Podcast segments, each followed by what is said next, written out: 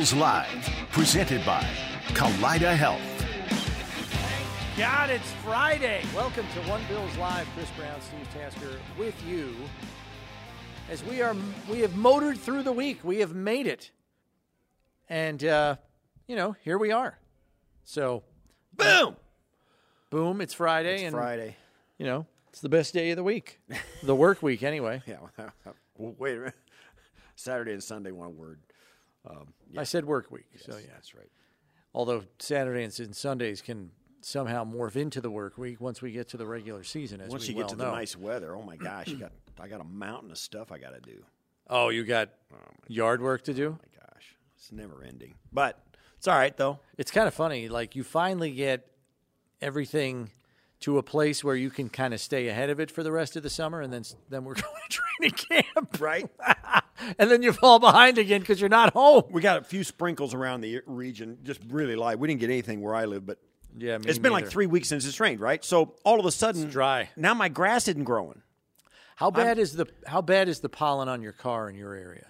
That's bad. It's bad, right? bad, I have yeah. this film of Yep. yellow. That's bad. On I thought car. it was. I thought it was like maplewood ash from Canada. No, it's because it's been so dry. When it gets dry, the pollen really flies. Fortunately for me, I don't I don't have a ton of allergies like some other people do, like our producer Jay. When it's this dry and the pollen's flying, he better be hopped up on his allergy medicine or he's in trouble.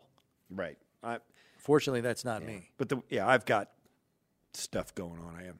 I'm All right. busy week for me. I've been all Okay. over the place, but it's been good. It's good right. stuff. Uh, we everybody knows this here in Buffalo and in this Western New York region.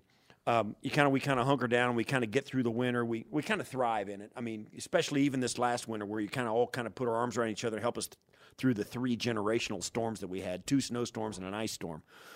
And then we get to this point, and it seems like every single fun thing that we've wanted to do for months and months is now all plopped onto every single weekend of the summer. Well, the season's short, Oh my gosh! so you have it has It's to the- happen. But, but you know what? It's the best though.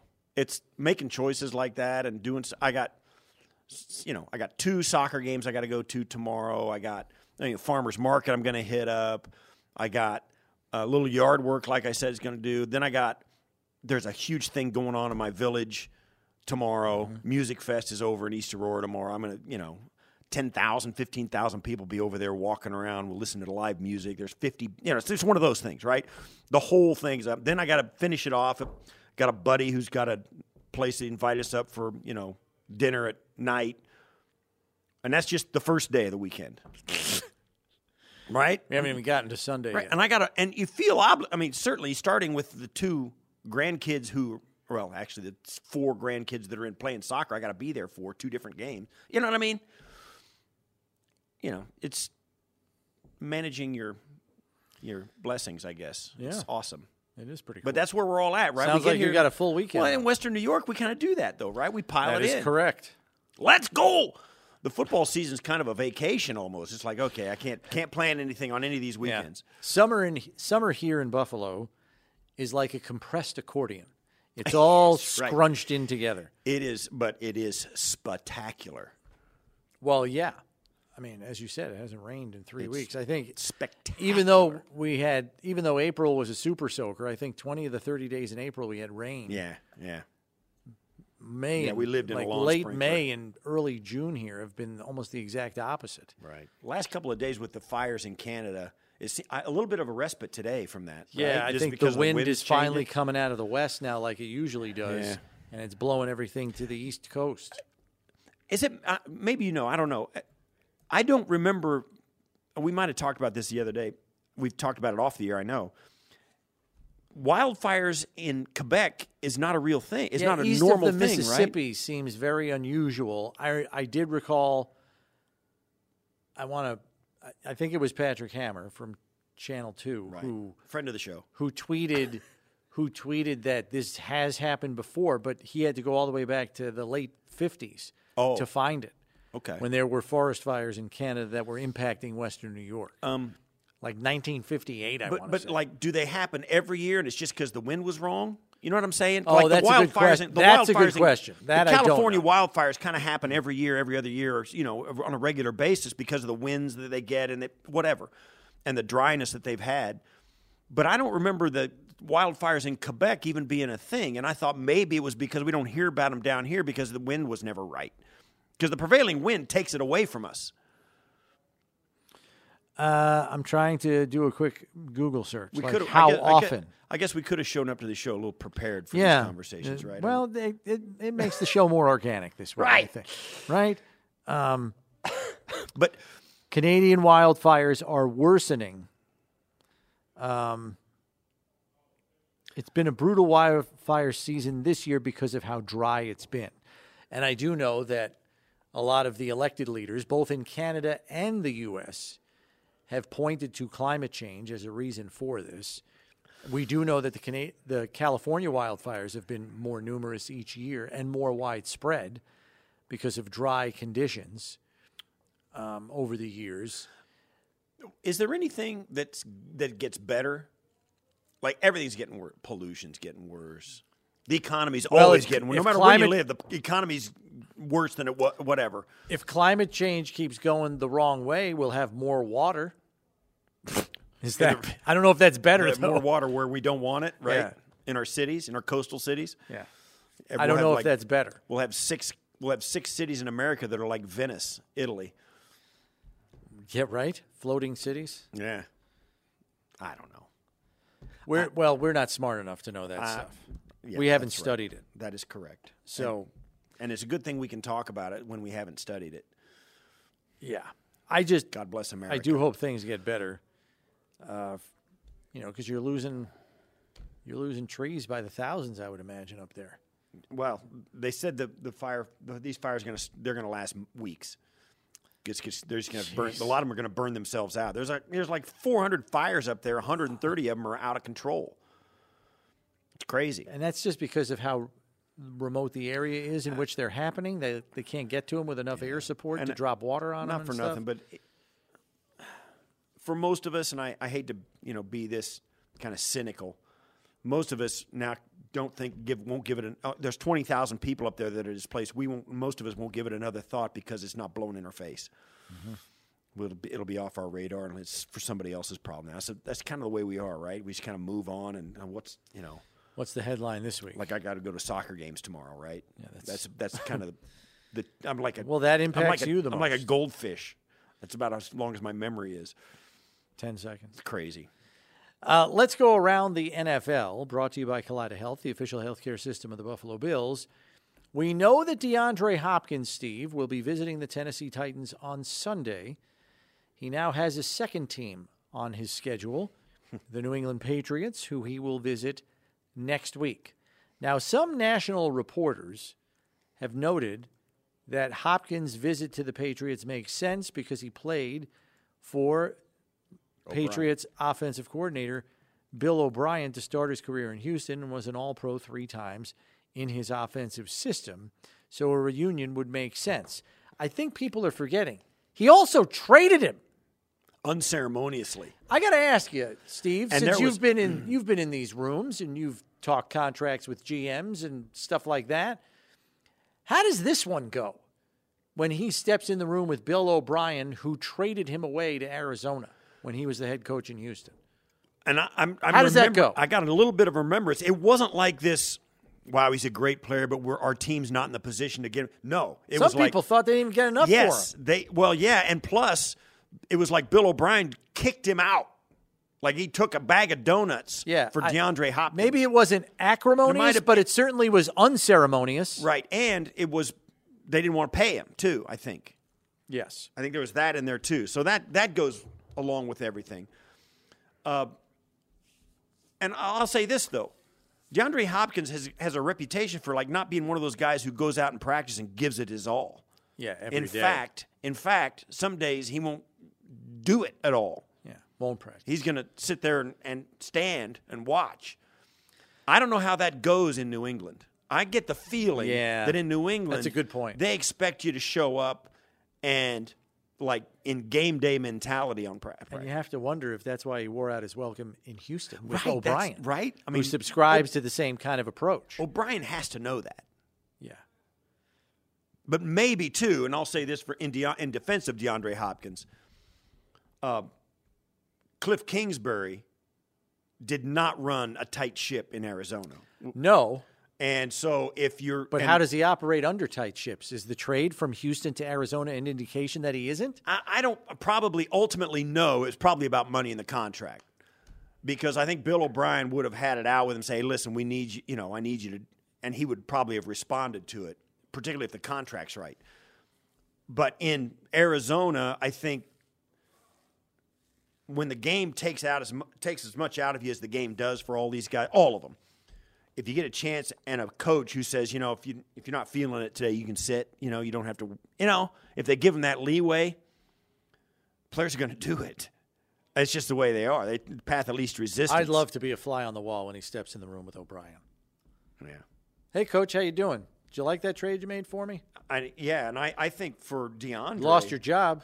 I think Deion, yeah, right. He traded him, and he traded uh, he traded for Laremy Tunsil from the Dolphins, along with Kenny Stills. and didn't have a new contract for Laremy. So Laremy plays that year. They traded like a, a one and a two, or like an exorbitant at amount. At least one first round pick. they traded an exorbitant amount of draft picks and collateral for Deon- for for um, Laremy Laremy, Tunsil. Tunsil. He comes in, plays left tackle, and is a stud on the field, off the field, leadership. He's everything they could hope for. And now, if they don't sign him, he's a free agent after giving up all that for him. I mean, that was that's when Bill O'Brien, as the GM, was like exposed as being, oh, maybe not up to it, and that was the beginning of the end for him. Yep.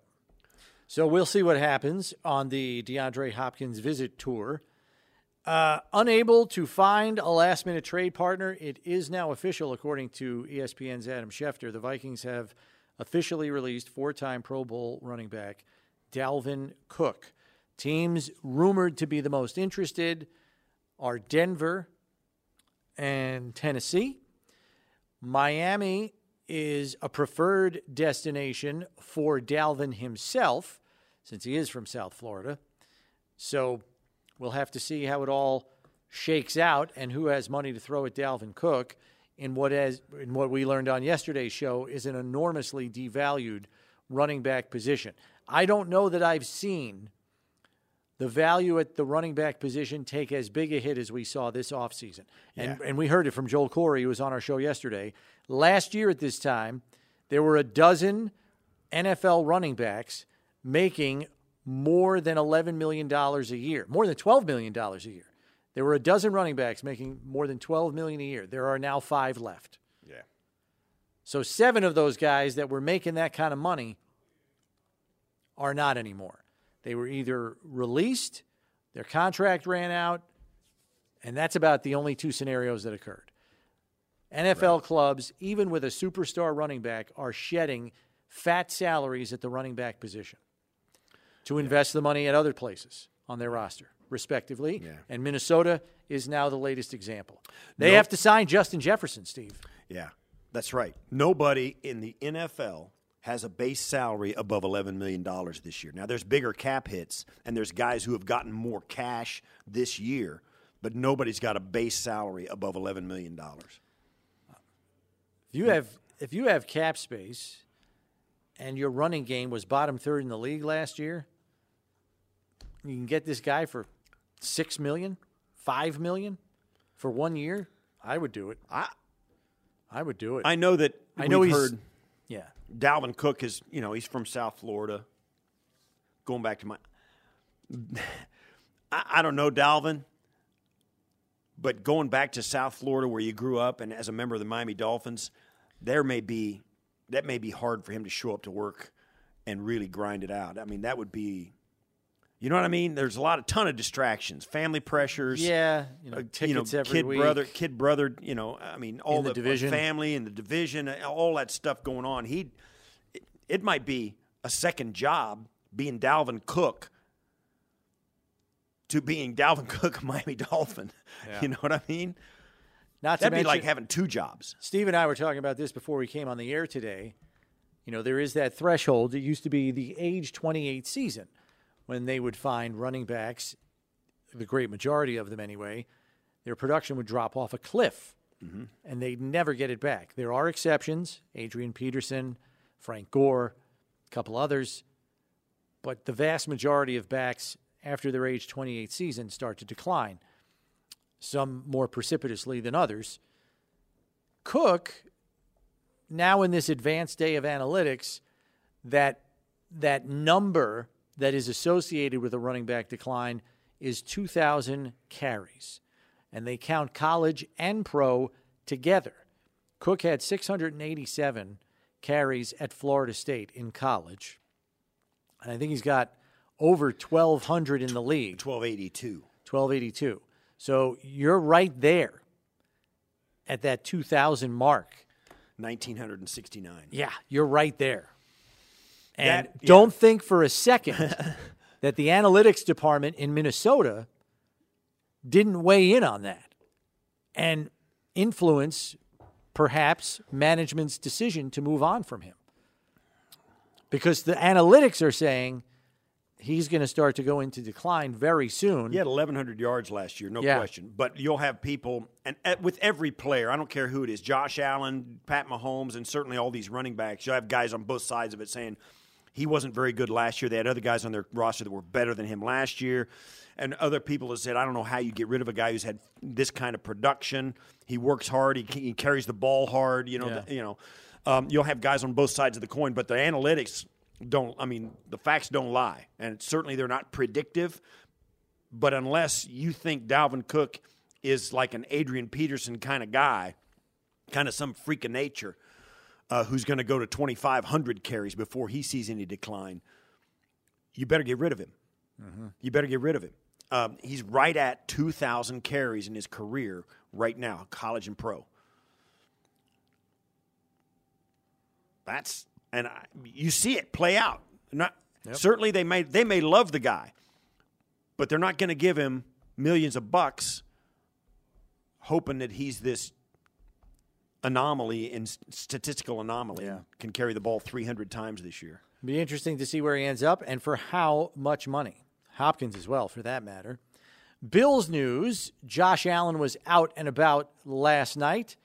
He was at an EA um, entertainment event for his Madden 24 cover as he was downtown at a local establishment, met up with some Bills fans in attendance, publicized the release of Madden 24, and I think it was important to him because we've seen him say this in interviews, and he commented at this event last night. You know, yes, he's the first Bills player on the cover, but it's not just about him. He was very quick to exercise humility here and point to the Bills fans as well. I don't know if it's hit me yet, to be honest. Um, I was talking to Dion Dawkins yesterday, and he was just saying, like, I don't think you realize that every kid that turns on their Xbox or PlayStation, like, it's going to be you. It's going to be your face. And um, when he said that, it kind of it did resonate with me because I remember being that kid and buying Madden and looking at these covers and you know seeing seeing who was on those covers and wanting to play with them in the game and you know that's that's what's really cool about it to me. Um, that as a kid, I, I literally learned the game of football through Madden. So uh, to now be on the cover of it, I can't thank EA and, and Madden enough for allowing me to do that. And um, it comes after obviously the year that John Madden was on the cover. So um, it's a huge blessing for sure. What was this whole process like? The cover and the shoot and all of that. Yeah, I mean the shoot was really fun. Um, it was down in LA, and they they brought fans from a uh, LA back or Bills Mafia backer bar in LA. So they didn't tell them that they were going to be on the cover. So when we walked out, like their reactions were real and, and genuine, and we'd taken a couple takes of this, and everybody was kind of like in the background. was like, guys, like I scored a touchdown. Like let's grab onto me. Like like you're we we just we're winning the game right now. Like like make it uh let's make it realistic. So they had so much fun. I had so much fun shooting with them, and um, props to the those fans for for being on the cover too. I think that it's the first time fans have been covered on uh, or on the cover as well. So I think that's pretty special, especially with Bills Mafia. I think that the representation there is very valid and it's long overdue. I don't know if you saw the numbers, Steve, but one of the main reasons he's on the cover this year is he was used in the Madden game on all gaming platforms more than any other player in the entire league. like millions of times. Like millions, tens of millions of times. He's a creature, man. He's different. He's different. Um, one of the most physically gifted guys ever to play the position. Um, and you know, I've obviously I've spoken with him. We spent a little time together, and he's just you know he's just he is who he is. He's there's no pretense about him. Um, he's honest as the day is long. I think people really appreciate that, even if he's not. Listen, even if he's not feeling, he's like, listen, I got to. I'm not doing that. We're kind of, you know, I got, I got other stuff I got to do. His honesty is endearing, and um, I think his teammates are a testament to the fact that it's real. And I've told you this a million times. The acid test for me is what do his teammates really, really think about him? What do they really think about him? Because when you're in the locker room in the NFL, you can't hide because there's a lot of strong dudes in there, and they don't care if you're a celebrity. They don't care if you're on the cover of Madden, if you're not their, you know, if you're not a great guy. They don't really care, and they let you hear about it. So the fact that we know, you and I know, how much the guys on this team revere, love him, revere him, and they, you know, treat him like they're like a puppy dog, um, goes miles for me telling you that's exactly who he is all the time, and that's why you know, it's it's you know it's just great when you see good things happen to great people. Yeah. you know, and he really is. I mean, I'm yeah, I'm not saying he's perfect. I mean, it, I mean he's not walking around with a with a halo around his head, but the guy is is great. You know, he's he's the, his teammates love him, the fans love him. He's in the right spot at the right time. Says He's the picked- right things. He says the right things. He lives the right kind of life. His family's great. Um, he, um, you know, it's it's nice to see good things happen to people who you got a lot of lo- a lot of respect for. And uh, this is certainly one of those moments. And and it's Bills fans are Bills fans are going crazy over Yeah. it, and they should. It's pretty cool.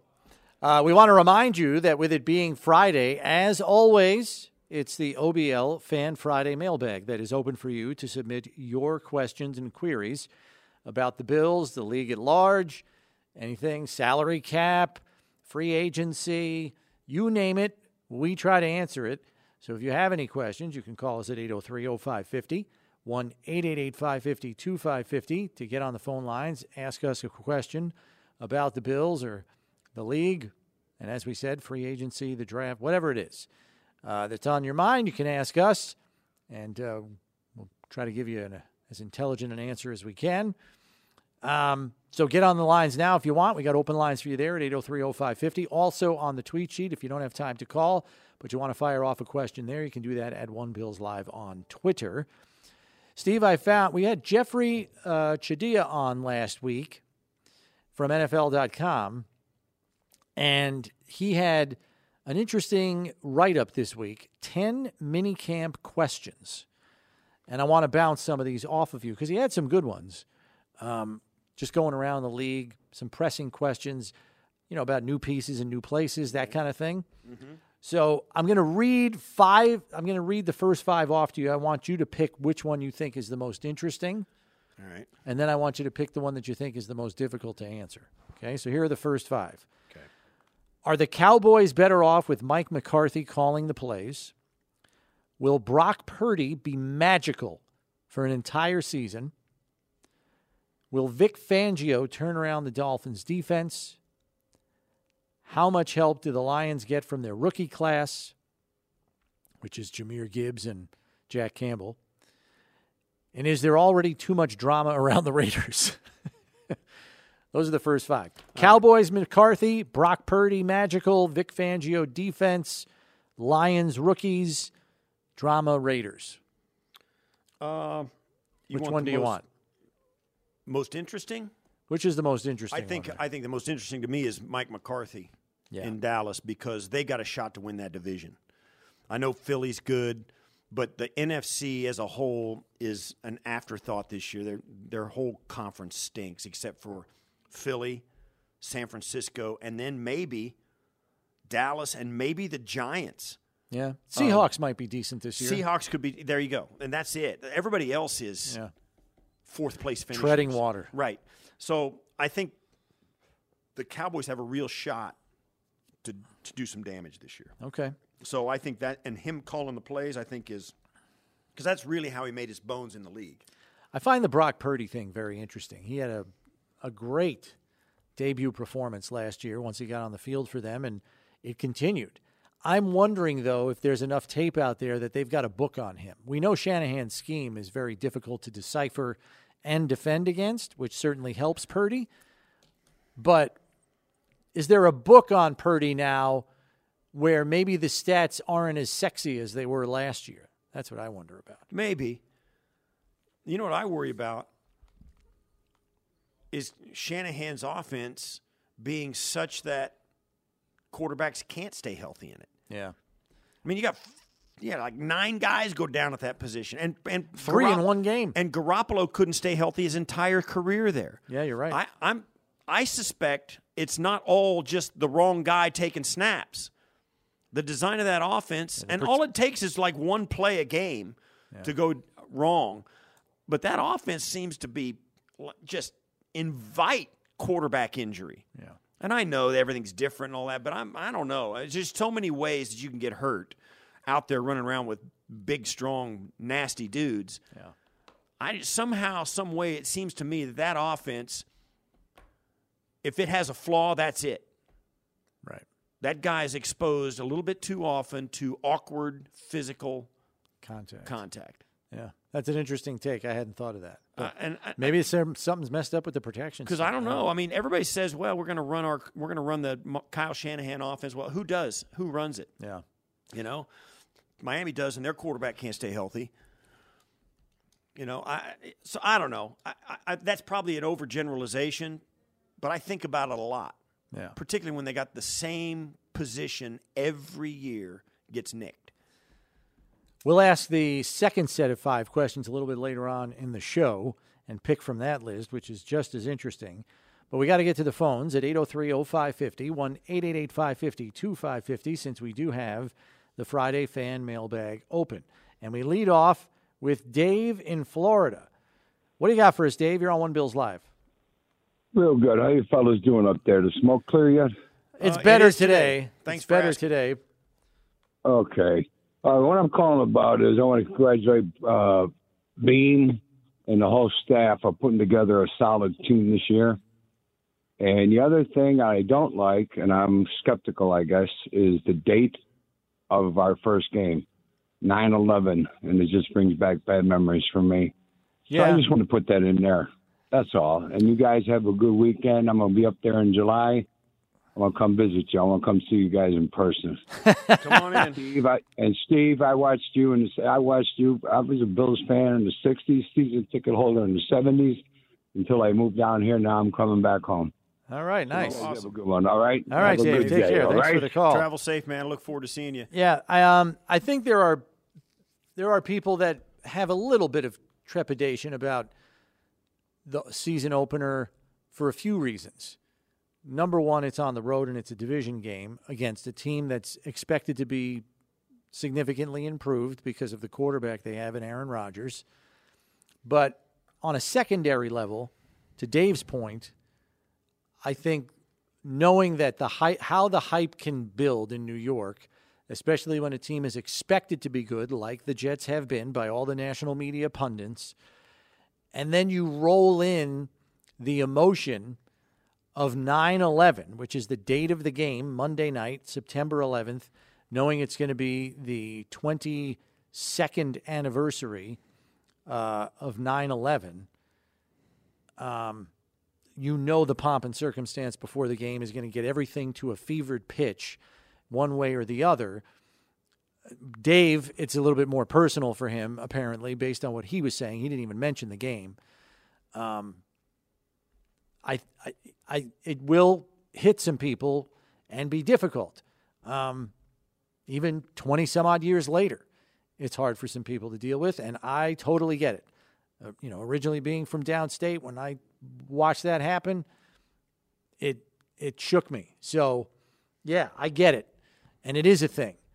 uh, and it's going to be something that the Bills are going to have to work around because the bottom line is you got to play when they tell you when the game starts, and the game's going to be kicking off at, you know, eight twenty something on September 11th in New in New Jersey, In New right across right the river across, from yeah. Manhattan.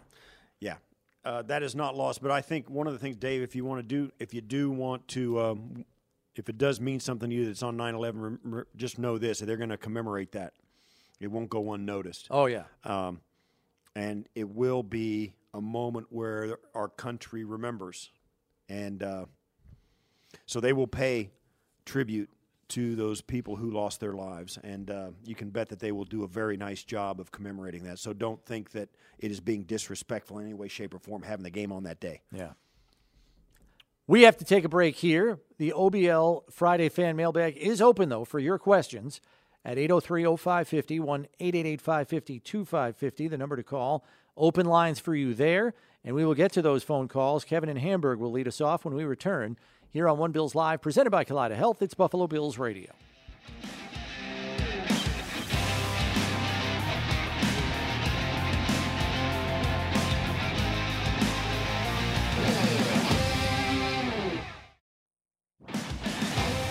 All right, back here on One Bills Live on a Friday, OBL Fan Friday mailbag. Chris Brown, Steve Tasker with you. And we are going to go back to the phones for your questions and queries about the Bills or the league at large, whatever's on your mind. Open line for you at 803 0550, 1 888 550 2550. But we lead off with Kevin in Hamburg. What do you got for us, Kevin? Hey guys, how you doing? Thanks for taking my call. Hope Sure. you're doing okay today on Friday. Yeah, yeah, great. great. Yeah, good. When I saw the beginning of the program, before you talked about Dalvin Cook and you said about DeAndre visiting Tennessee and then um, of all people the Patriots, when when you said the Patriots, I got like my mom would say the heebie-jeebies, or some people say the willies. I thought that is like the scariest thought. I mean, the Patriots are finally not as wonderful as they used to be. The last thing we need of all people being Bills fans is see something to make them better, not wonderful like they were with number 12, but a little better than what they've been the last couple of years. And that thought is just like nauseatingly like a bad case of food poisoning or something. it's like, oh my God. I'd rather see him, if he's not in the Bills helmet, I'd rather see him go to the NFC, even if it's Seattle or how about Detroit get better or whatever. So I'm just going to let you Yeah. comment after that. Yeah, I'm, I'm sorry your your stomach's turning over that, Kevin. I think Steve could talk you off the ledge though, because I don't know if you heard him yesterday on the show. He's he's kind of wondering the more he investigates the DeAndre Hopkins situation if if he's on the decline. Right. I, I don't. Yeah. I'm. I'm certain he's more further down, I'm closer to the end of his career than he is to the beginning. But you know, he hasn't. You know, he had a six-game suspension last year, and then he missed week 17 and 18 at the end of a six-game losing streak.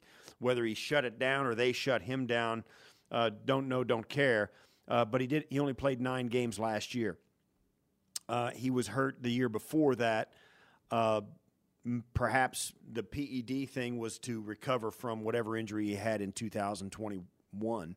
Uh, don't know. Uh, he did not. He has been. It was reported to us on this show that you know he didn't like to practice all that much, and that could have been, as we said, a function of what he was allowed to do by Kliff Kingsbury, the head coach. Maybe there were some other guys who were like that. Maybe it, it comes from.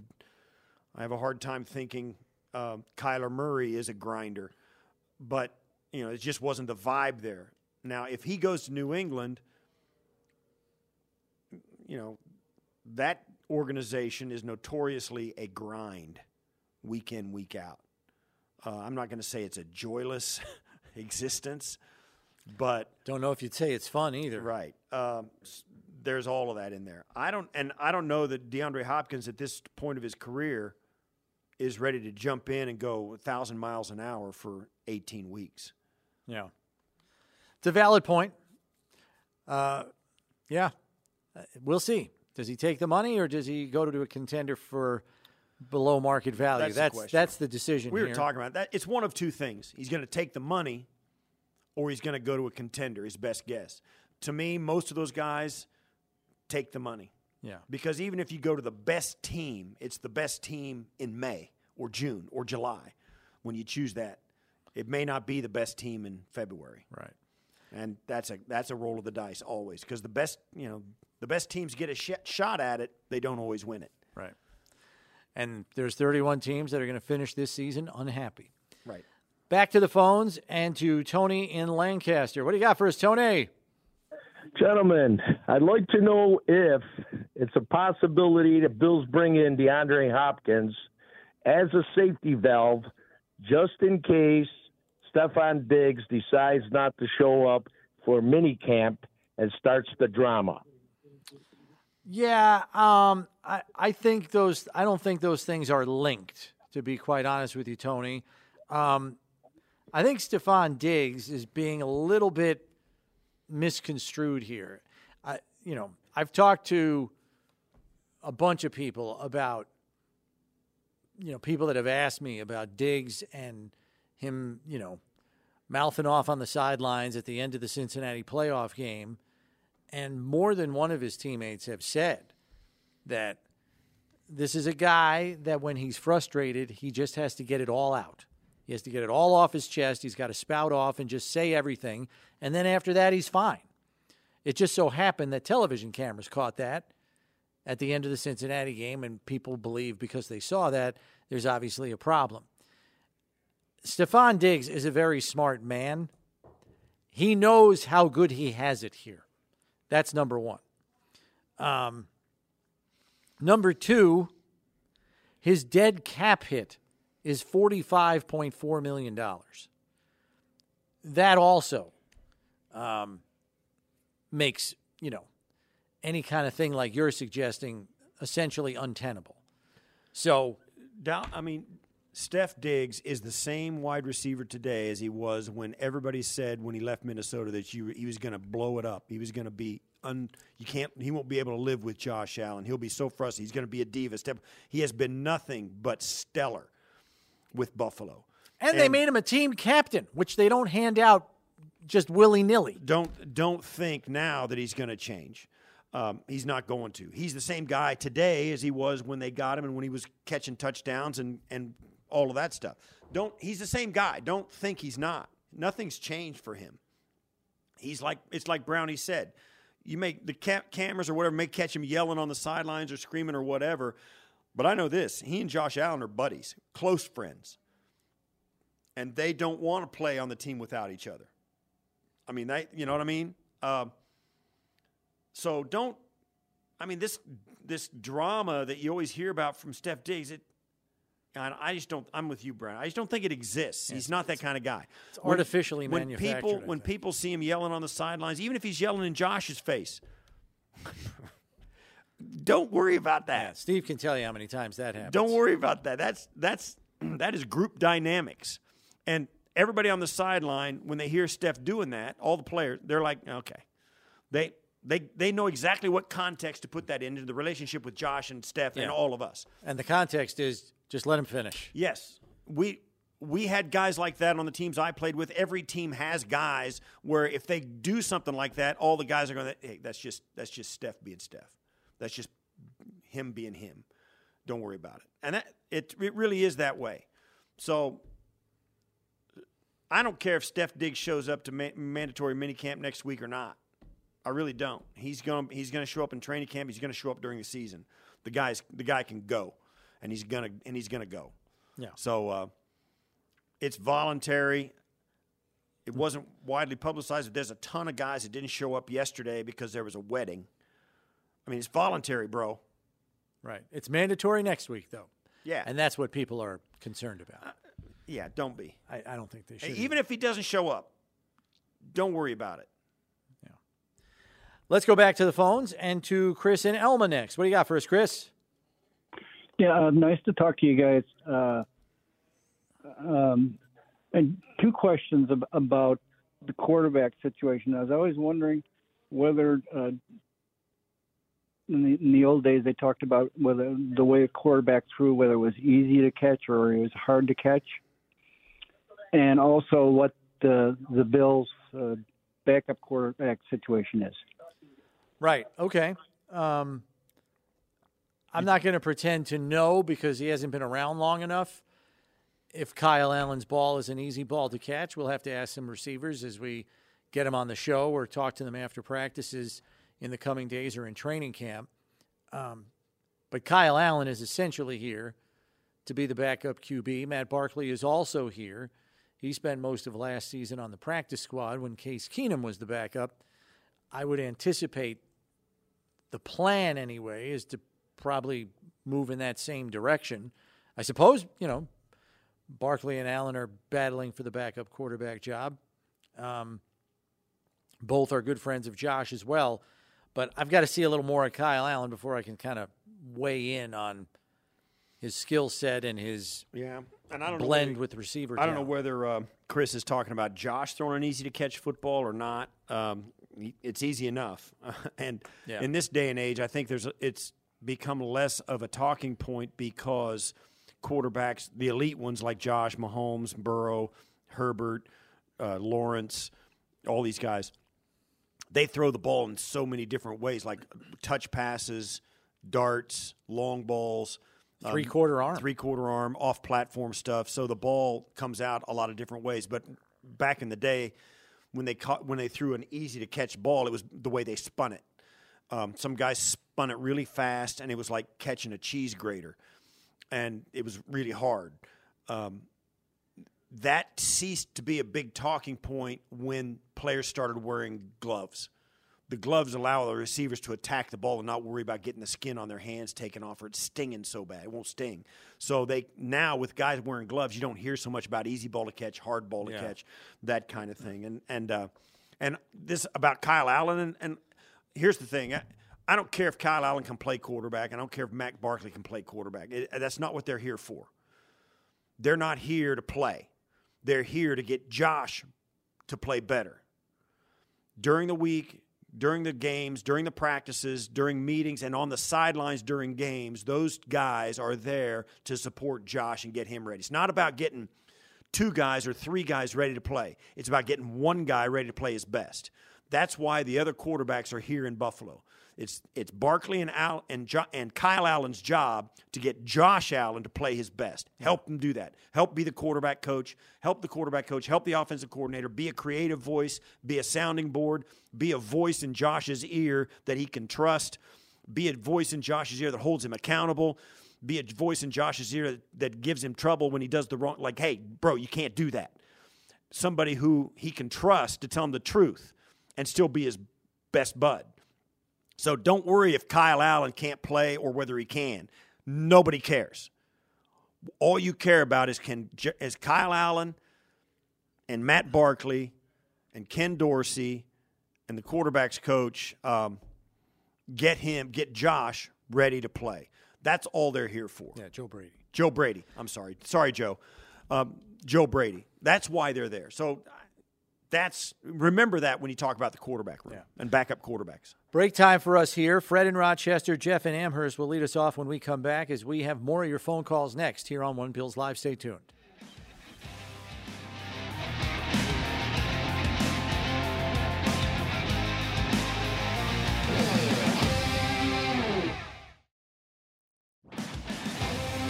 It's an OBL Fan Friday mailbag. Right back to the phones and to Fred in Rochester. What do you got for us, Fred? You're on One Bills Live. Hi guys, uh, thanks for taking the call. Um, I um, I got a, a question. Well, first of all, I wonder what was going on with Cole Beasley. Is he is he retired or is he out in the you know is he still available or what's going on with him? I'm kind of interested.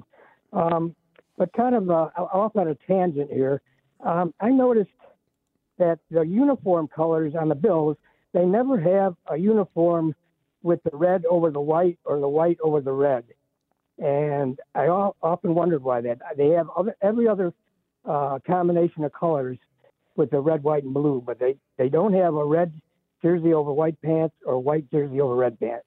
Um, that's kind of a little that's a little uh, off on a tangent, but uh, I wonder okay. why that is. Yeah, we're, just- we're wide open for those questions, Fred. No problem. Um, Yeah, thanks for the good. yeah. Thanks for the call. I would say the first, the first thing, Cole Beasley. He, was brought back last season out of necessity when the Bills weren't getting the production in the passing game that they wanted in the second half of the season from the likes of Isaiah McKenzie, Gabriel Davis, and others. So they brought back players that they thought could maybe provide more reliability in the passing game. Cole Beasley was one, John Brown was the other. Cole Beasley is now 34 years old. I'm not going to say he's lost a step, but I think the Bills know they're not in a position where they can run it back again. They have to give the time to this youth that's, you know, growing into larger roles and they shuffle the deck in free agency as well with Trent Sherfield and Deonte Harty. But I think Khalil Shakir is going to grow into a little bit bigger role this year.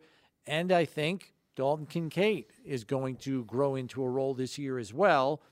And I would guess by the end of the season, those two are contributing significantly more than even in September or October if things go well. So that, I, I don't think Beasley's in the cards. He is a free agent. He is still out there, but yeah, his his career could very well be over. We'll see.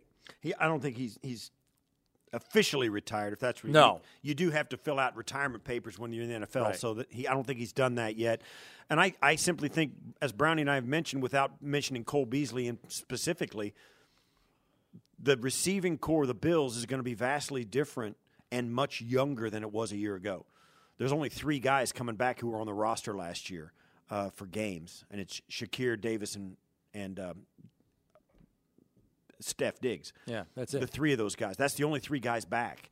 Mm-hmm. Uh, and they there were times when they got, had six guys active and plus like eight guys or nine guys on the roster, or at least in the in the building. So all those guys are all going to be new, and for the most part, obviously they're younger, and secondly, they're much bigger. Yeah, physically. That I think that's a trend. Back to the phones and to Jeff and Amherst here. What do you got for us, Jeff? Hey, Stephen, Chris. Thanks for taking my call. Absolutely. I love your show. Oh, thanks. Appreciate Uh, that. Yeah, no problem.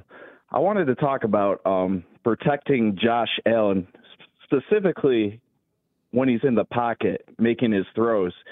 Because when I look back at last year in that Jets game, he when when he injured his elbow, he was not the same after that. Um, I think it's absolutely paramount, especially through the pocket, that we protect him because we know when he gets outside of the pocket, Josh can make things happen. Um, and I, I, you know, I think that's where it all starts. I'm worried about our offensive line because I read a, a stat the other day that we ranked 25th in the league as far as protecting our quarterback. Yeah, well, they have made investments there, Jeff. That's the good news. Um, their largest free agent contract in terms of total value was given to Connor McGovern, who's going to probably be a starter on that line, presumably at left guard, where he also played in Dallas. And then the right guard position, I think Ryan Bates is going to have stiff competition in the form of second round pick O'Cyrus Torrence and three year starter out of LA in David Edwards, who both play the guard position. So your point about the pocket is well noted. And I think the Bills' personnel department and the coaching staff saw it the same way. All three of those men are over 320 pounds. And I think it's it's with the aim of the integrity of the pocket and making it better for Josh to operate, not to just keep people off of him, but to protect it and keep the integrity of the pocket in such a way that he can step into more throws in the pocket. Not that he always needs to. We've seen him make plays off his back foot, falling away, and he's still throwing it 40 yards. But there has been a heavy investment up front this offseason, particularly at the guard position. And I think it's with what you're talking about in mind. Yeah, I would agree, and, and I'll read you. You know, the just the guys that are listed only at guard or maybe center guard. Uh, you've got Ike Boettger, Nick Broeker, David Edwards, Connor McGovern, O'Cyrus Torrence, Ryan Bates. Uh, those guys are guys that just guard. Now there's some guys that are guard slash tackles later on, but you know Ike Boettger is 6'6", 313. Nick Broeker 6'4", 305. David Edwards is 6'6", 308. Connor McGovern, 6'5", 318. O'Cyrus is 6'5", 347. And Ryan Bates is 6'4", 302. Now, I know that, you know, three bills is a big number, And I know that it's not just the size down there that makes a difference, but the athleticism. I agree with you. And Jay, our, our producer, tweeted out a couple of weeks ago about a rant about me going off on why I don't care if Josh runs it more or whatever. I don't worry about him when he runs the ball. I worry about him in the pocket. I'm exactly like you, Jeff. That's when Josh gets hurt, is when he's standing in the pocket. And I think the Bills know it, and they're trying to find a way, find ways and get guys who can stone people at the line of scrimmage Yeah. and give Chan- Josh a chance to throw. A little bit, it's always going to be on Josh, because as we know, when it's not there, he pulls it down and takes off. Uh, but if he can drop back and get rid of it in two and a half seconds, he will be safe back there with these guys up in front of him. And the Bills have made, like Brownie said, a huge effort to make sure the guys in front of him stand are up to it. Yeah. And not only them, but the guys behind them, the backups, they're going to have good depth as well. Even in the late going, they added Brandon Shell just a couple of weeks ago. This is a guy who's been a four year starter in the league at the tackle position, primarily right tackle. He's going to be even more competition for Spencer Brown. So, yeah, they're not resting on their laurels up front for sure. Break time for us, but when we come back, we're going to talk about a little scheming and where it's headed in this league in terms of offense versus defense with NFL writer for the Ringer, Steven Ruiz, who charted five games last year and has an idea on where scheming's heading. We'll talk to him next here on One Bills Live.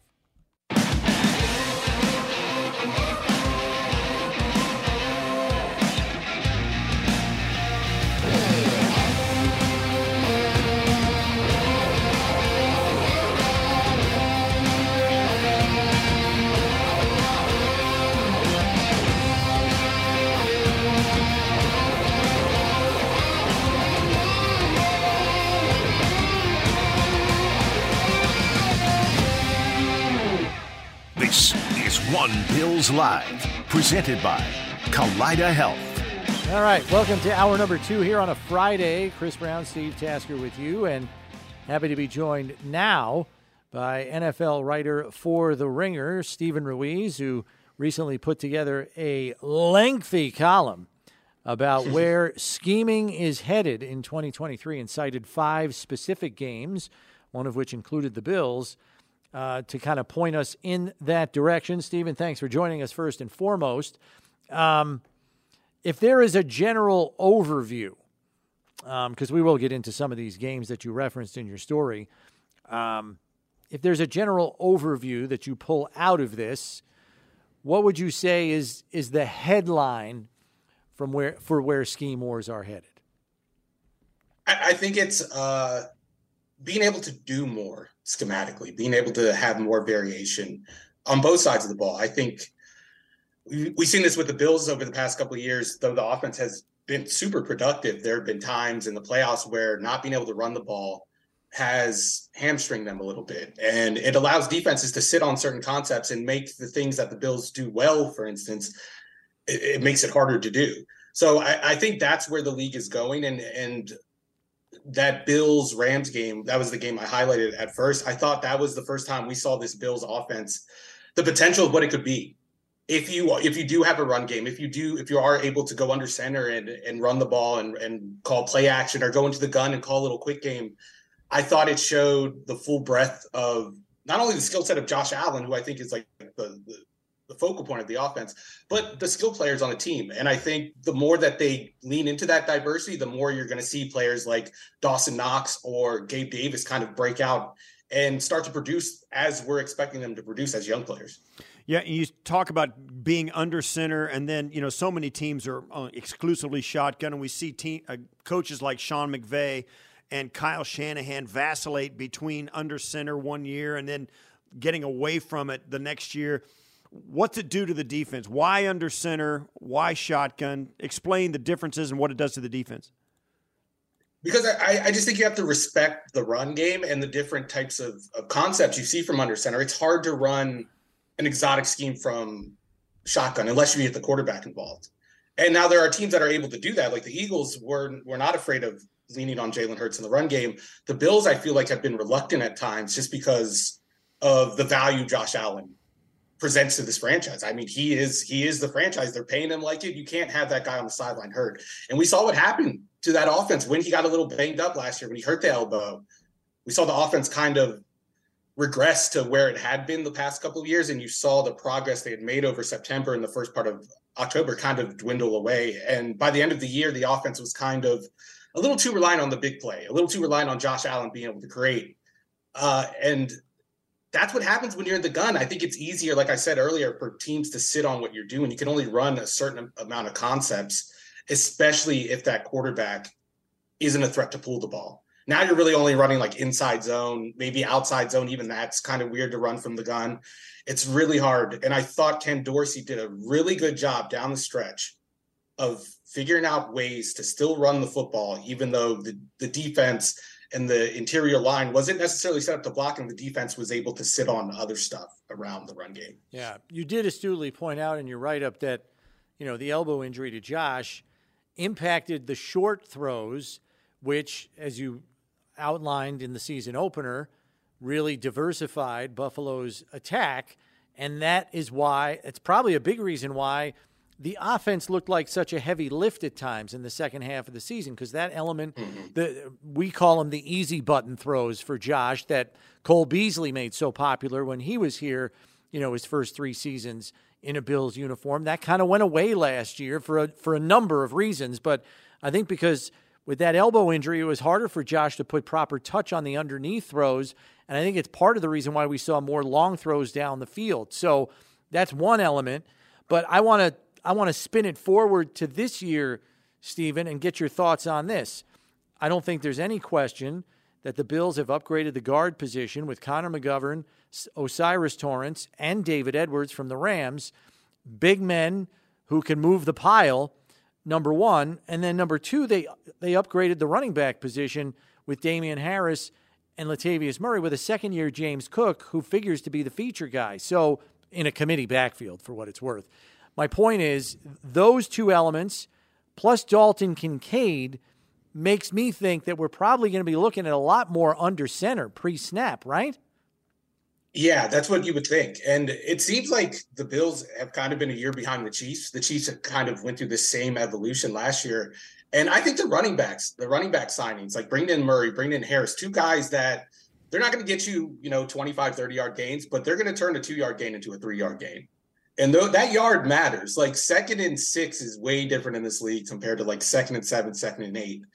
And I thought that's what the Chiefs realized. The Chiefs, the past couple years, had kind of been uh, like when they drafted CEH, Clyde Edwards Helaire, he was a he was a receiving back. He wasn't really a runner. And I thought that was an example of them trying to build upon what they already did well, the passing game, and and not getting bringing in like a physical runner, a plan B so to speak, like a guy that gives you a different pitch, a different, an off speed pitch. And I think bringing in Damien Harris, you're going to be able to run like these physical run concepts that maybe you weren't able to run with a Devin Singletary because he's just not that type of runner. And then you add in the tight ends. And then, like you said, now you can run a little more under center because you do have these these movable pieces in the backfield. Like you can line up Dawson Knox as an H back, or now that you have Dalton Kincaid, you can have him do that instead of Dawson Knox and have him play his typical role. And I think that just makes it easier to diversify things. So, Dam- and uh, that's the theme: diversify things. Yeah. So Damien Harris is kind of like Buffalo's version of Isaiah Pacheco, a downhill exactly, runner. Yeah. Yeah. Okay. How much did Christian McCaffrey change things for the 49ers last year? They were kind of criticized at the beginning, and then they just said they just thought that guy might unlock what they wanted to do offensively. How did he change things when the Niners got him last year? Because once he got into the game as you said in your article, they didn't lose another regular season game when they got Christian McCaffrey on the field. Yeah, they didn't lose again until they had a quarterback who literally couldn't throw the football in the NFC title game. Right. Uh, I, I, thought it just made. We talked about the easier plays for Josh Allen. I thought it gave Jimmy Garoppolo and Brock Purdy eventually easier plays where Kyle Shanahan didn't necessarily have to set them up with the play calling because it, we, this is a team that liked to go under center like to run the outside zone and then set up the the play action off of that, the bootleg, get a, get the quarterback outside of the pocket. And that was getting harder and harder to do because defenses were just, you know, getting better at defending it because that's become the most popular way to play. We've seen the McVay and the Shanahan guys kind of spread throughout the league. Those guys a couple years ago were getting all the head coaching jobs, and that offense has spread. Well, when that offense spread, defensive coordinators started looking for answers, and I thought like the answer was that the Vic Fangio tree, which we've kind of seen we've seen grow in popularity over the last couple years. it grew in popularity because it was so good at defending the Shanahan stuff. So you saw Shanahan kind of have to go away from his bread and butter and find a new way to make things easier on his quarterback. And I thought McCaffrey was a, a great addition because you can run him out of the backfield, and it's not like those traditional running back routes where you're not going to get a lot of yards throwing like a swing pass to a running back as like your check down option. McCaffrey was like the focal point of the play. Like he would run out of the out of the backfield and run like a little option route against a linebacker.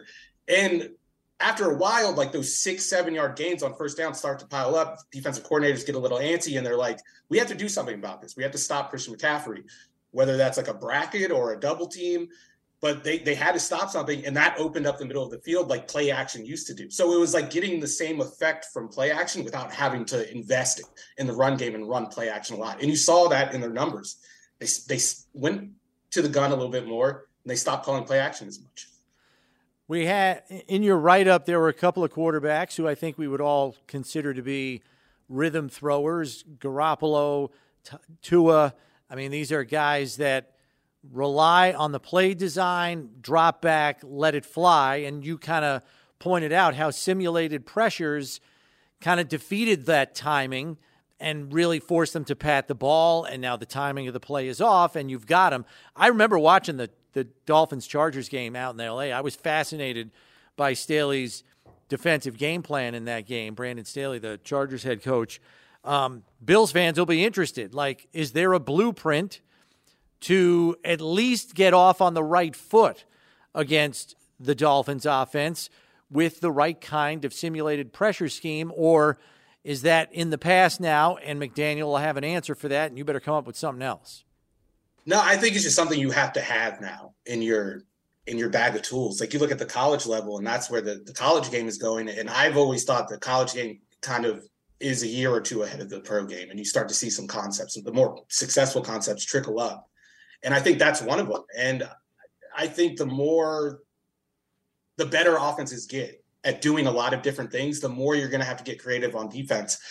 And the Bills have done simulated pressures in the past, like Sean McDermott, Leslie Frazier, when he was the defensive coordinator. They they did this stuff, but they didn't really invest in it. And I think that's what that's what makes it hard for a team like Buffalo, especially last year when they had all the injuries. So the way they played defense, they kind of just lined up and played and like relied on execution, relied on on good fundamentals. Quarterbacks are getting too good now receivers are getting too good, co- uh, play callers are getting too good. You have to have changeups you can throw at them. You have to be able to keep the offense, you know, off their front foot. And I think that's just one way to do it, the simulated pressures. And another thing simulated pressures do, and I, I think the reason why they're so effective is they force you to keep that back in, in protection. You don't get that fifth receiver out into the route. Now all of a sudden the defense has fewer players to guard and they're not coming up to to tackle the running back, you know. And I thought that was a big key for like Joe Burrow, for instance, his maturation last year. You saw him stop taking sacks because he started using his running back as an outlet more. And I wrote about the Ravens game in the playoffs when they, they almost upset Cincinnati. And that was a big part of their their game plan their defensive game plan was making sure that running back stayed in protection. And the way you do that is you just you send blitzers from each and every direction so the offense doesn't know where it's coming from. And their only recourse is, hey, let's just keep six in to protect. And that's the only way we're going to be safe. We're having conversations in Buffalo about Josh Allen, and certainly early in his career, they used him as for called runs in the running game. They've gotten away from that now, and they just, you know, when he wants to run, he pulls it down in the passing game and makes it happen. We've seen other teams like you mentioned it in the NFC Championship game a year ago the Niners are down to their fourth guy, and now and then the emergency guy in that game. Is there something in the 49ers philosophy that gets quarterbacks nicked? Because Garoppolo couldn't stay healthy out there. Then they went through the entire roster. It seems to be a common problem every single year. It's and I don't think you can point at Jimmy Garoppolo and say it's his fault now. Not after what happened this last year. What is it? And we've had it the conversation. Quarterbacks get hurt in the pocket, not when they're running around down the field. What's that conversation? Where's that take you? I, I mean, I think it's hard to ignore the pattern, right? After, like you said, it's not just Jimmy. Like we've seen Brock get hurt. We saw Trey Lance get hurt. I mean, go back to Kyle's days in Washington. We saw RG3 get hurt. I, I, do think there's something about the offense about like getting the quarterback outside of the pocket. And I know like traditionally injuries, like you said, don't happen outside of the pocket, but those are scrambles. Those aren't like designed rollouts, right? So I think just part of the scheme you're kind of exposing quarterbacks to those hits. And then think about like a play action play, like a bootleg. Whenever like we we see a sack happen on TV when there's a tight end in protection on the defensive end, we're always like, why why are they blocking with a, a, a tight end? And it's usually because they're like running some type of boot, and you have to have usually have you can keep that defensive end at bay because of the boot action, because of the run fake. But sometimes the defensive end guesses right, and that that's kind of what happened against Purdy. You saw Haason Reddick kind of take him out from from behind. And I, I just think it's a system just maybe exposes quarterbacks to those hits that other systems don't do it as often. And like honestly, it's the same deal with the running backs, right? They've had a hard time keeping running backs healthy. And maybe there's some common denominator there between the running backs and the quarterbacks because they do ask both to kind of attack the edges of the defense. Steven, just a few minutes ago, you mentioned how last year the Bills, due in part to their injury situation, just had to line up and play and just try to play sound fundamental defense. You have a new play caller in Sean McDermott this year, number one. And then number two, they've added some chess pieces here, like Leonard Floyd, Poona Ford, Taylor Rapp. I mean, proven starting caliber players to add to the defense. We know they roll them through up front. Um, do you think it affords McDermott to maybe be a little more exotic at times on the defensive side of the ball, maybe to your simulated pressure point, and to just look a little bit different from week to week? I, I do. I mean, you think about Sean McDermott's background, he coached under uh, Jim Johnson, and Jim Johnson was like the father of the double A gap blitz, which is that's one of the tools teams go to when they want to kind of like play with the quarterback's mind. I I do think we're going to see a return to that, and I think like the departure from Leslie Frazier, who came from that like Tampa to basically we're going to line up and play. We're just going to out execute you style of defense. So maybe that's a sign that he is going back more to his roots, which were more exotic. I, I really think they need to. I thought I mean, it's so hard to judge last year just because of the injuries, but those Bengals games, even the, the first one where we only saw like a couple drives, the Bengals just marched right down, score a touchdown. And then the second, the playoff game, they just did whatever they want, really. And I thought it was because they were giving Joe Burrow the answers to the test before he took it. And with a quarterback like that, if he knows what you're in, good luck. Like, I, I don't know how you survive that.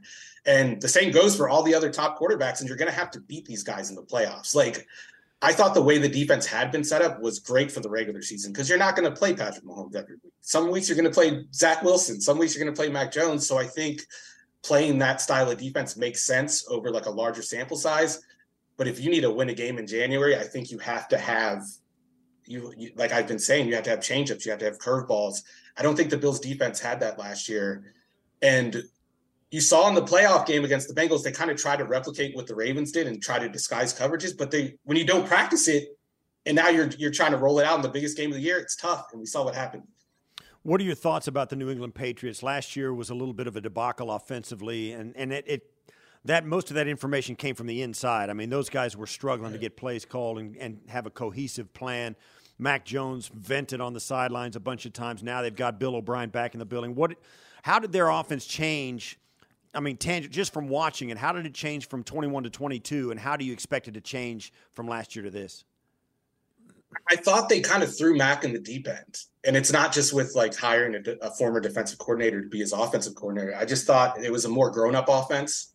I'm not trying to belittle what he had done the year before, but uh, when Josh McDaniels was there, it was a lot of like under center play action. We're going to run the ball. We're going to like do end arounds, a lot of constraint plays to like keep the defense on its toes and then Mac every now and then they would dial up a, a, deep shot downfield.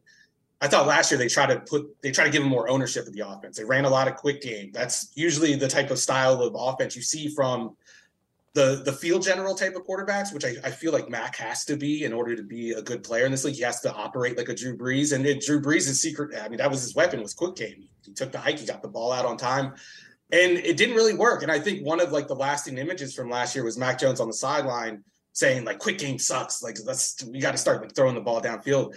They don't really have the pieces to do that. They don't have the field stretchers. I, I think they're trying to get to that point with Tyquan Thornton. I think they want him to take a step forward this year. But I, I think it's going to be the same style of offense, just a little more professional. I think it's the behind the scenes stuff is where we're going to see the improvements, like the play calling, pre snap operation, uh, just using your timeouts. They were penalized a lot last year, avoiding penalties. I think those little things go a long way and I think that style of offense makes the most sense. Uh, and I think Bill O'Brien is more qualified. He has a more of a capacity to kind of coach it. We saw it in Houston, even with limited quarterback talent. So I'm kind of higher on the Patriots and I think a lot of people. There's a lot of doom and gloom around the organization. A lot of people questioning Mac Jones. I think the offense will be just fine. I think they have some decent pieces, and Bill O'Brien's a good, proven play caller in this league. So whatever problems were there last year, I really think have been eradicated just by bringing in a professional offensive coordinator. Steven, thanks much for the time. We appreciate it, especially on a Friday. We'll catch up with you down the line. Enjoy your summer. Thanks for having me, guys. Thanks, Steven. All right, that's Steven Ruiz, NFL writer for The Ringer. Uh, if you want to have an idea or get an idea as to where the scheme competition is headed amongst coaches in this league, coordinators we're talking about, obviously, you can go to theringer.com and his story there, which uh, just came out earlier this week. Five games from the 2022 season that explain the next level of NFL scheme wars. It's a long read, but it's really informative. I liked it a lot. I mean, you've got, as I was talking to him, Steve, you've got rhythm quarterbacks in your division like Tua and Mac. Mac.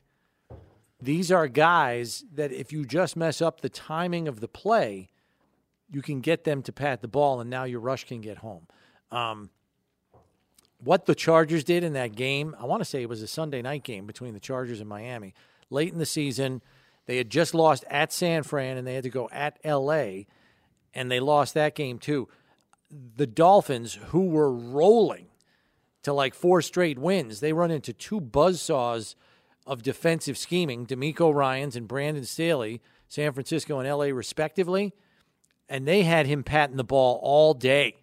And, you know, if it wasn't for Tyreek Hill's scoop and score touchdown, they would have held the Dolphins to one offensive touchdown in that game. Yeah. That was not that was anytime you can see Tua look and then look back the other direction um, and pat the ball. That's not the way their offense was designed. They did that all night, and we're seeing we're watching highlights here now, and Tua stepping up, hitching, hitching again, changing his eyes and trying to find somebody, just thrown into a sea of Charger, you know, Yeah. defenders. It just, you know, they got him. Uh, it was a great scheme, and it worked to perfection. And the Dolphins, who had been at one point last year the hottest offense in the NFL, bar none, for a stretch of about a month, uh, it just went away. Staley had an answer for everything McDaniel was drawing up in that game. And I think the, the main key of that approach was they completely took away the middle of the field. The middle of the field is where Tua thrives.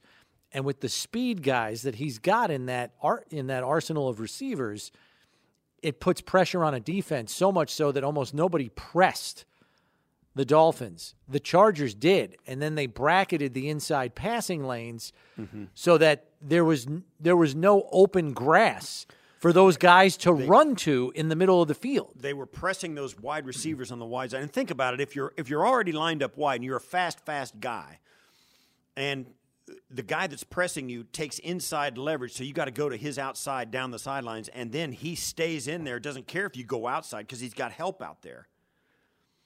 You're you're stuck, and your speed becomes negated because there's nowhere to run. You can run down the field, but you got two high safety. Yeah, that's you're, you're running into the third guy, right? So uh, you do that, and it really puts the wide the wideouts in a bind, and you play kind of man but not man. The corners, I remember you, you pointing this out to me. The corners would press the guy, but making sure the guy went to the, took an outside release, and then just stay inside and kind of mirror him in depth, knowing the help was outside. knowing the help was outside and not letting him inside. And Tua was not going to throw it where there was a defender standing right there, and it really was. It worked brilliantly. You got to if you're the Dolphins that's where you're looking and you're saying, listen, you better come up with answers to that. And maybe the Dolphins did have answers for it. Tua was not seeing it, um, if that's the case. Yeah. Break time for us here, but we're right back to the phone calls and the OBL Friday fan mailbag when we return. John in Hamburg is going to lead us off.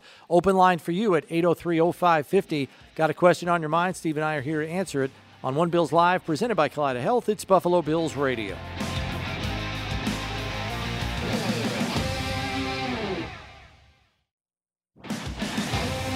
All right, back here on One Bills Live, time to dive into the OBL Friday fan mailbag. And first up is Kapazi, who's asking any chance Latavius Murray will be running back one. It's a good question. Um, I think at this stage of his career, he's a committee back. Uh, I think he will have a defined role.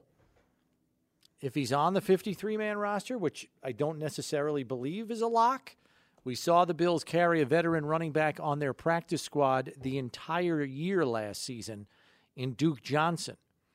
I wouldn't put it past them to do that again.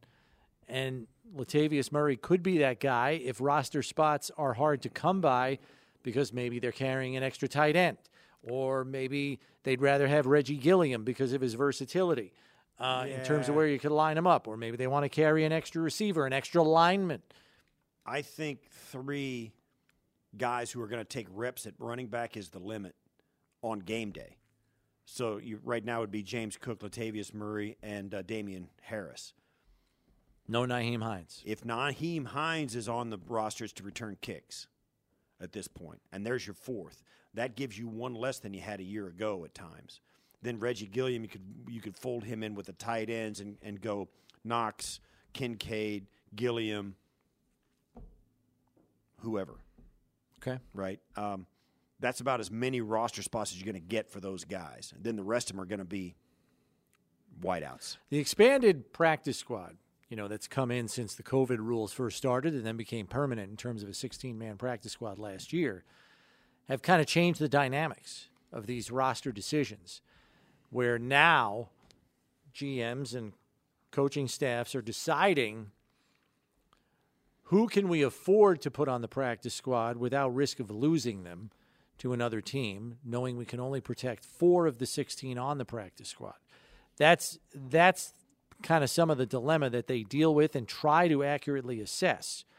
And sometimes they're right and sometimes they're not and sometimes you lose a player that you'd prefer to hold on to as a result. It's a tricky We've tricky also- business. We've also I've had conversations with Brandon Beane where he will say this player I, he goes I talked this player out of taking a job on another team. They were going to bring him in. I go listen, you're going to go there. The GM's are going to lose his job. The new guy's not going to have any tie to you at all, and you're going to you know, you're just trading a spot where we we want you around for a a- team. we have a plan We for have you. a plan for you, and and you're going to trade it for a shot at a team that's going to make a switch, and you're going to be out of a job next this this time next year. And he's talked him out of it. The guy's still here, and he's not the only one. Um, it is a it is a sales job, not just in free agency where you got these guys coming in and you sell them on Sean McDermott and the culture and Josh Allen, the offense and the and the contender that the team is. You got to sell guys at the bottom of the roster throughout the season to turn down an opportunity to go to another team. Yeah. It's an ongoing process that, you know, you got to have something to sell these guys at the bottom of the roster on this practice squad because you will lose guys that later on in the season you may be so happy you have. Brian in the mailbag asks which nine defensive linemen make the final roster. This makeup has changed since the addition of Leonard Floyd, because Leonard Floyd, barring a catastrophe, is making this roster. So he has changed the dynamics there. But I think what you're looking at essentially is a defensive tackle position that's going to have DaQuan Jones, Ed Oliver, Jordan Phillips, Poona Ford. I think those are your four locks at defensive tackle, and then You'll have- do they keep a fifth in Tim Settle or somebody else? Right. You may have one or two others. Uh, Certainly, you'll have them on the roster or on the practice squad as backups. Yeah. Then on the edge, you've got Von Miller, Greg Rousseau, um, Leonard Floyd are your locks. And then are you keeping four ends and five defensive tackles, or are you keeping five ends and four defensive tackles? Last year, they kept five ends. It was Basham, Epenesa, Von Miller, Greg Rousseau, and Shaq Lawson. Do they go that way again and keep five ends and only four DTs, or do they flip it? It's going to be interesting to see what they do there. But after those top three that I mentioned at the end, Rousseau, Miller, and Floyd, Now you got to pick two from Basham, Ray, Epenesa, Kameron Cline, Kingsley Jonathan, and Shaq Lawson. Good luck. Good problem, but a problem nonetheless. Um, and and there could be some room in there for to acquire another player and, and package those guys. If, if you got too many of them, you're thinking, listen, I, there's just too many. I mean, like guys like you got Boogie, Shaq, Ray, Epenesa um, for one spot. The way you just laid it out, if you're going to go with four, yeah, or even if they go with five, you got three for one spot. Um, you're thinking, well, you could trade those guys. You Could. know, you could trade them for draft picks or whatever if we get into a pin or whatever. Um, it's a glut of good players. They got a that's a tough roster to make, and all those guys are going to play. If they're on the team, they're going to rotate in. They keep them fresh. So it's not like none of those guys have any experience playing or don't have tape where teams can look and say, "Yeah, you know what, that guy's better than the guy we got." And there are some of that. Yep. Mark in the mailbag asks, How confident are you that the O line will be better? I like the moves inside, but nervous about the tackles. All right, so let's take a look at the tackles and just kind of lay it out for you. So he's nervous knowing that your offensive tackles right now, as it currently stands, are Tommy Doyle, who's coming back from ACL, Dion Dawkins, Ryan Van Demark, who was on the practice squad last year, David Quessenberry, Spencer Brown, and Brandon Shell. Shell is a proven starter in this league that they just added over the past 10 days. He's going to compete with Spencer Brown at right tackle. Make no mistake about it. And he'll push him. And I think that's good. We've talked about it a lot too. A lot of players in their third year here, out of college, blossom. There are plenty of examples. And this year, Greg Rousseau and Spencer Brown are third year players that I expect to blossom and play considerably better. That is undoubtedly the hope of the coaching staff in the front office. But Brandon Shell, I think, is some insurance for the right tackle position. So there are people here that I think make that position deeper, uh, at least heading into training camp. And we'll have to see how it plays out. In an ideal world, Spencer Brown lights the world on fire in training camp. Um, you know, you have to remember this guy was his first training camp was at a time when there were still COVID rules in place. And then last year, he missed most of training camp due to an off-season back surgery. This is going to be the first year he's going to go into training camp healthy, God willing. Yeah. It makes a difference. And I'll, I'll say this: you and I have both sat there and, and looked at these guys and watched them and thought about. You know, we were there at the roster last year, and these this team, this offensive line, not only seems better, it also seems a hair younger than it did a year ago. Um, with McGovern and O'Cyrus Torrence being two of the key components in there, that makes them significantly younger right off the top. And I just you know, it just seems to me that yes, how confident are we? I think Brownie and I are both 100% confident this offensive line is going to be much better than it was a year ago. At not only at the front five, no matter who ends up being the tackles, um, the front five are all going to be better because the tackles, or at least the right tackle, is going to be healthier and have a better preseason, a longer run up to the season to get ready to play. But also, the guys behind those front five are going to be better. So I'm yes, I'm 100% be- more confident the offensive line is going to be better this year than it was a year ago. I'm 100% confident. Tony asks, "Who is a surprise starter in your mind when preseason ends? A surprise starter." Um, I don't know how much of a surprise it is, but I think there's going to be a new starting right guard this year. Yeah, I was. I, I think, and I, I, think you're looking at O'Cyrus Torrence or David Edwards at right That's guard. what I was. I was going to say David Edwards.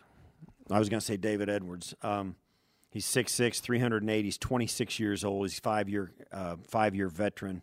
Came out of Wisconsin. The guy's a monster big. 6'6". Um, he's listed at 308. He looks thick to me. Um, I, I always it's just numbers, but yeah, that's that's my call. Yeah. I, I, think mean, the other the one, which could largely be based on personnel grouping in a given week, might be Dalton Kincaid. I don't know how surprised people would be to see James Cook as a starting running back. Maybe not at all. Trent Sherfield could be a, a dark horse in the slot. Yep. Out of three wide. Um, there's there's a lot in there. Yep. Yeah, I, I think. Like I said, like it, I was surprised when Brownie told me this a couple of weeks ago that there's only three guys from the receiving corps on the roster right now: Diggs, Davis, From last and year. Khalil Shakir. Yeah, we did our whole podcast on it uh, this past and week. I was I was shocked by it. So I think you got a real chance for one of these guys to step in and maybe be a massive have a at least if not a starter, a massive role in the philosophy of the offense. Mm-hmm. Last one here before the break. Andy asks Will Leonard Floyd wear the Spider Man underarms for his first home game? Would be a great tribute to Darryl Talley. Yeah, that's right. Leonard Floyd is wearing jersey number 56. but unfortunately, I think that is now illegal by league uniform rules. Um, there Yeah, are he might be sent off the field now. yeah, there are uniform officials at every game in the league every week, and they fine guys if their uniform isn't to code. Um, and things like that, which, granted, do express originality, are frowned upon by the league. So I don't even think that's an option for him. I suppose he could do it in player warm ups, but beyond that, probably not. We have to take a break here, but some final questions from the mailbag when we return here on One Bills Live, presented by Kaleida Health. It's Buffalo Bills Radio.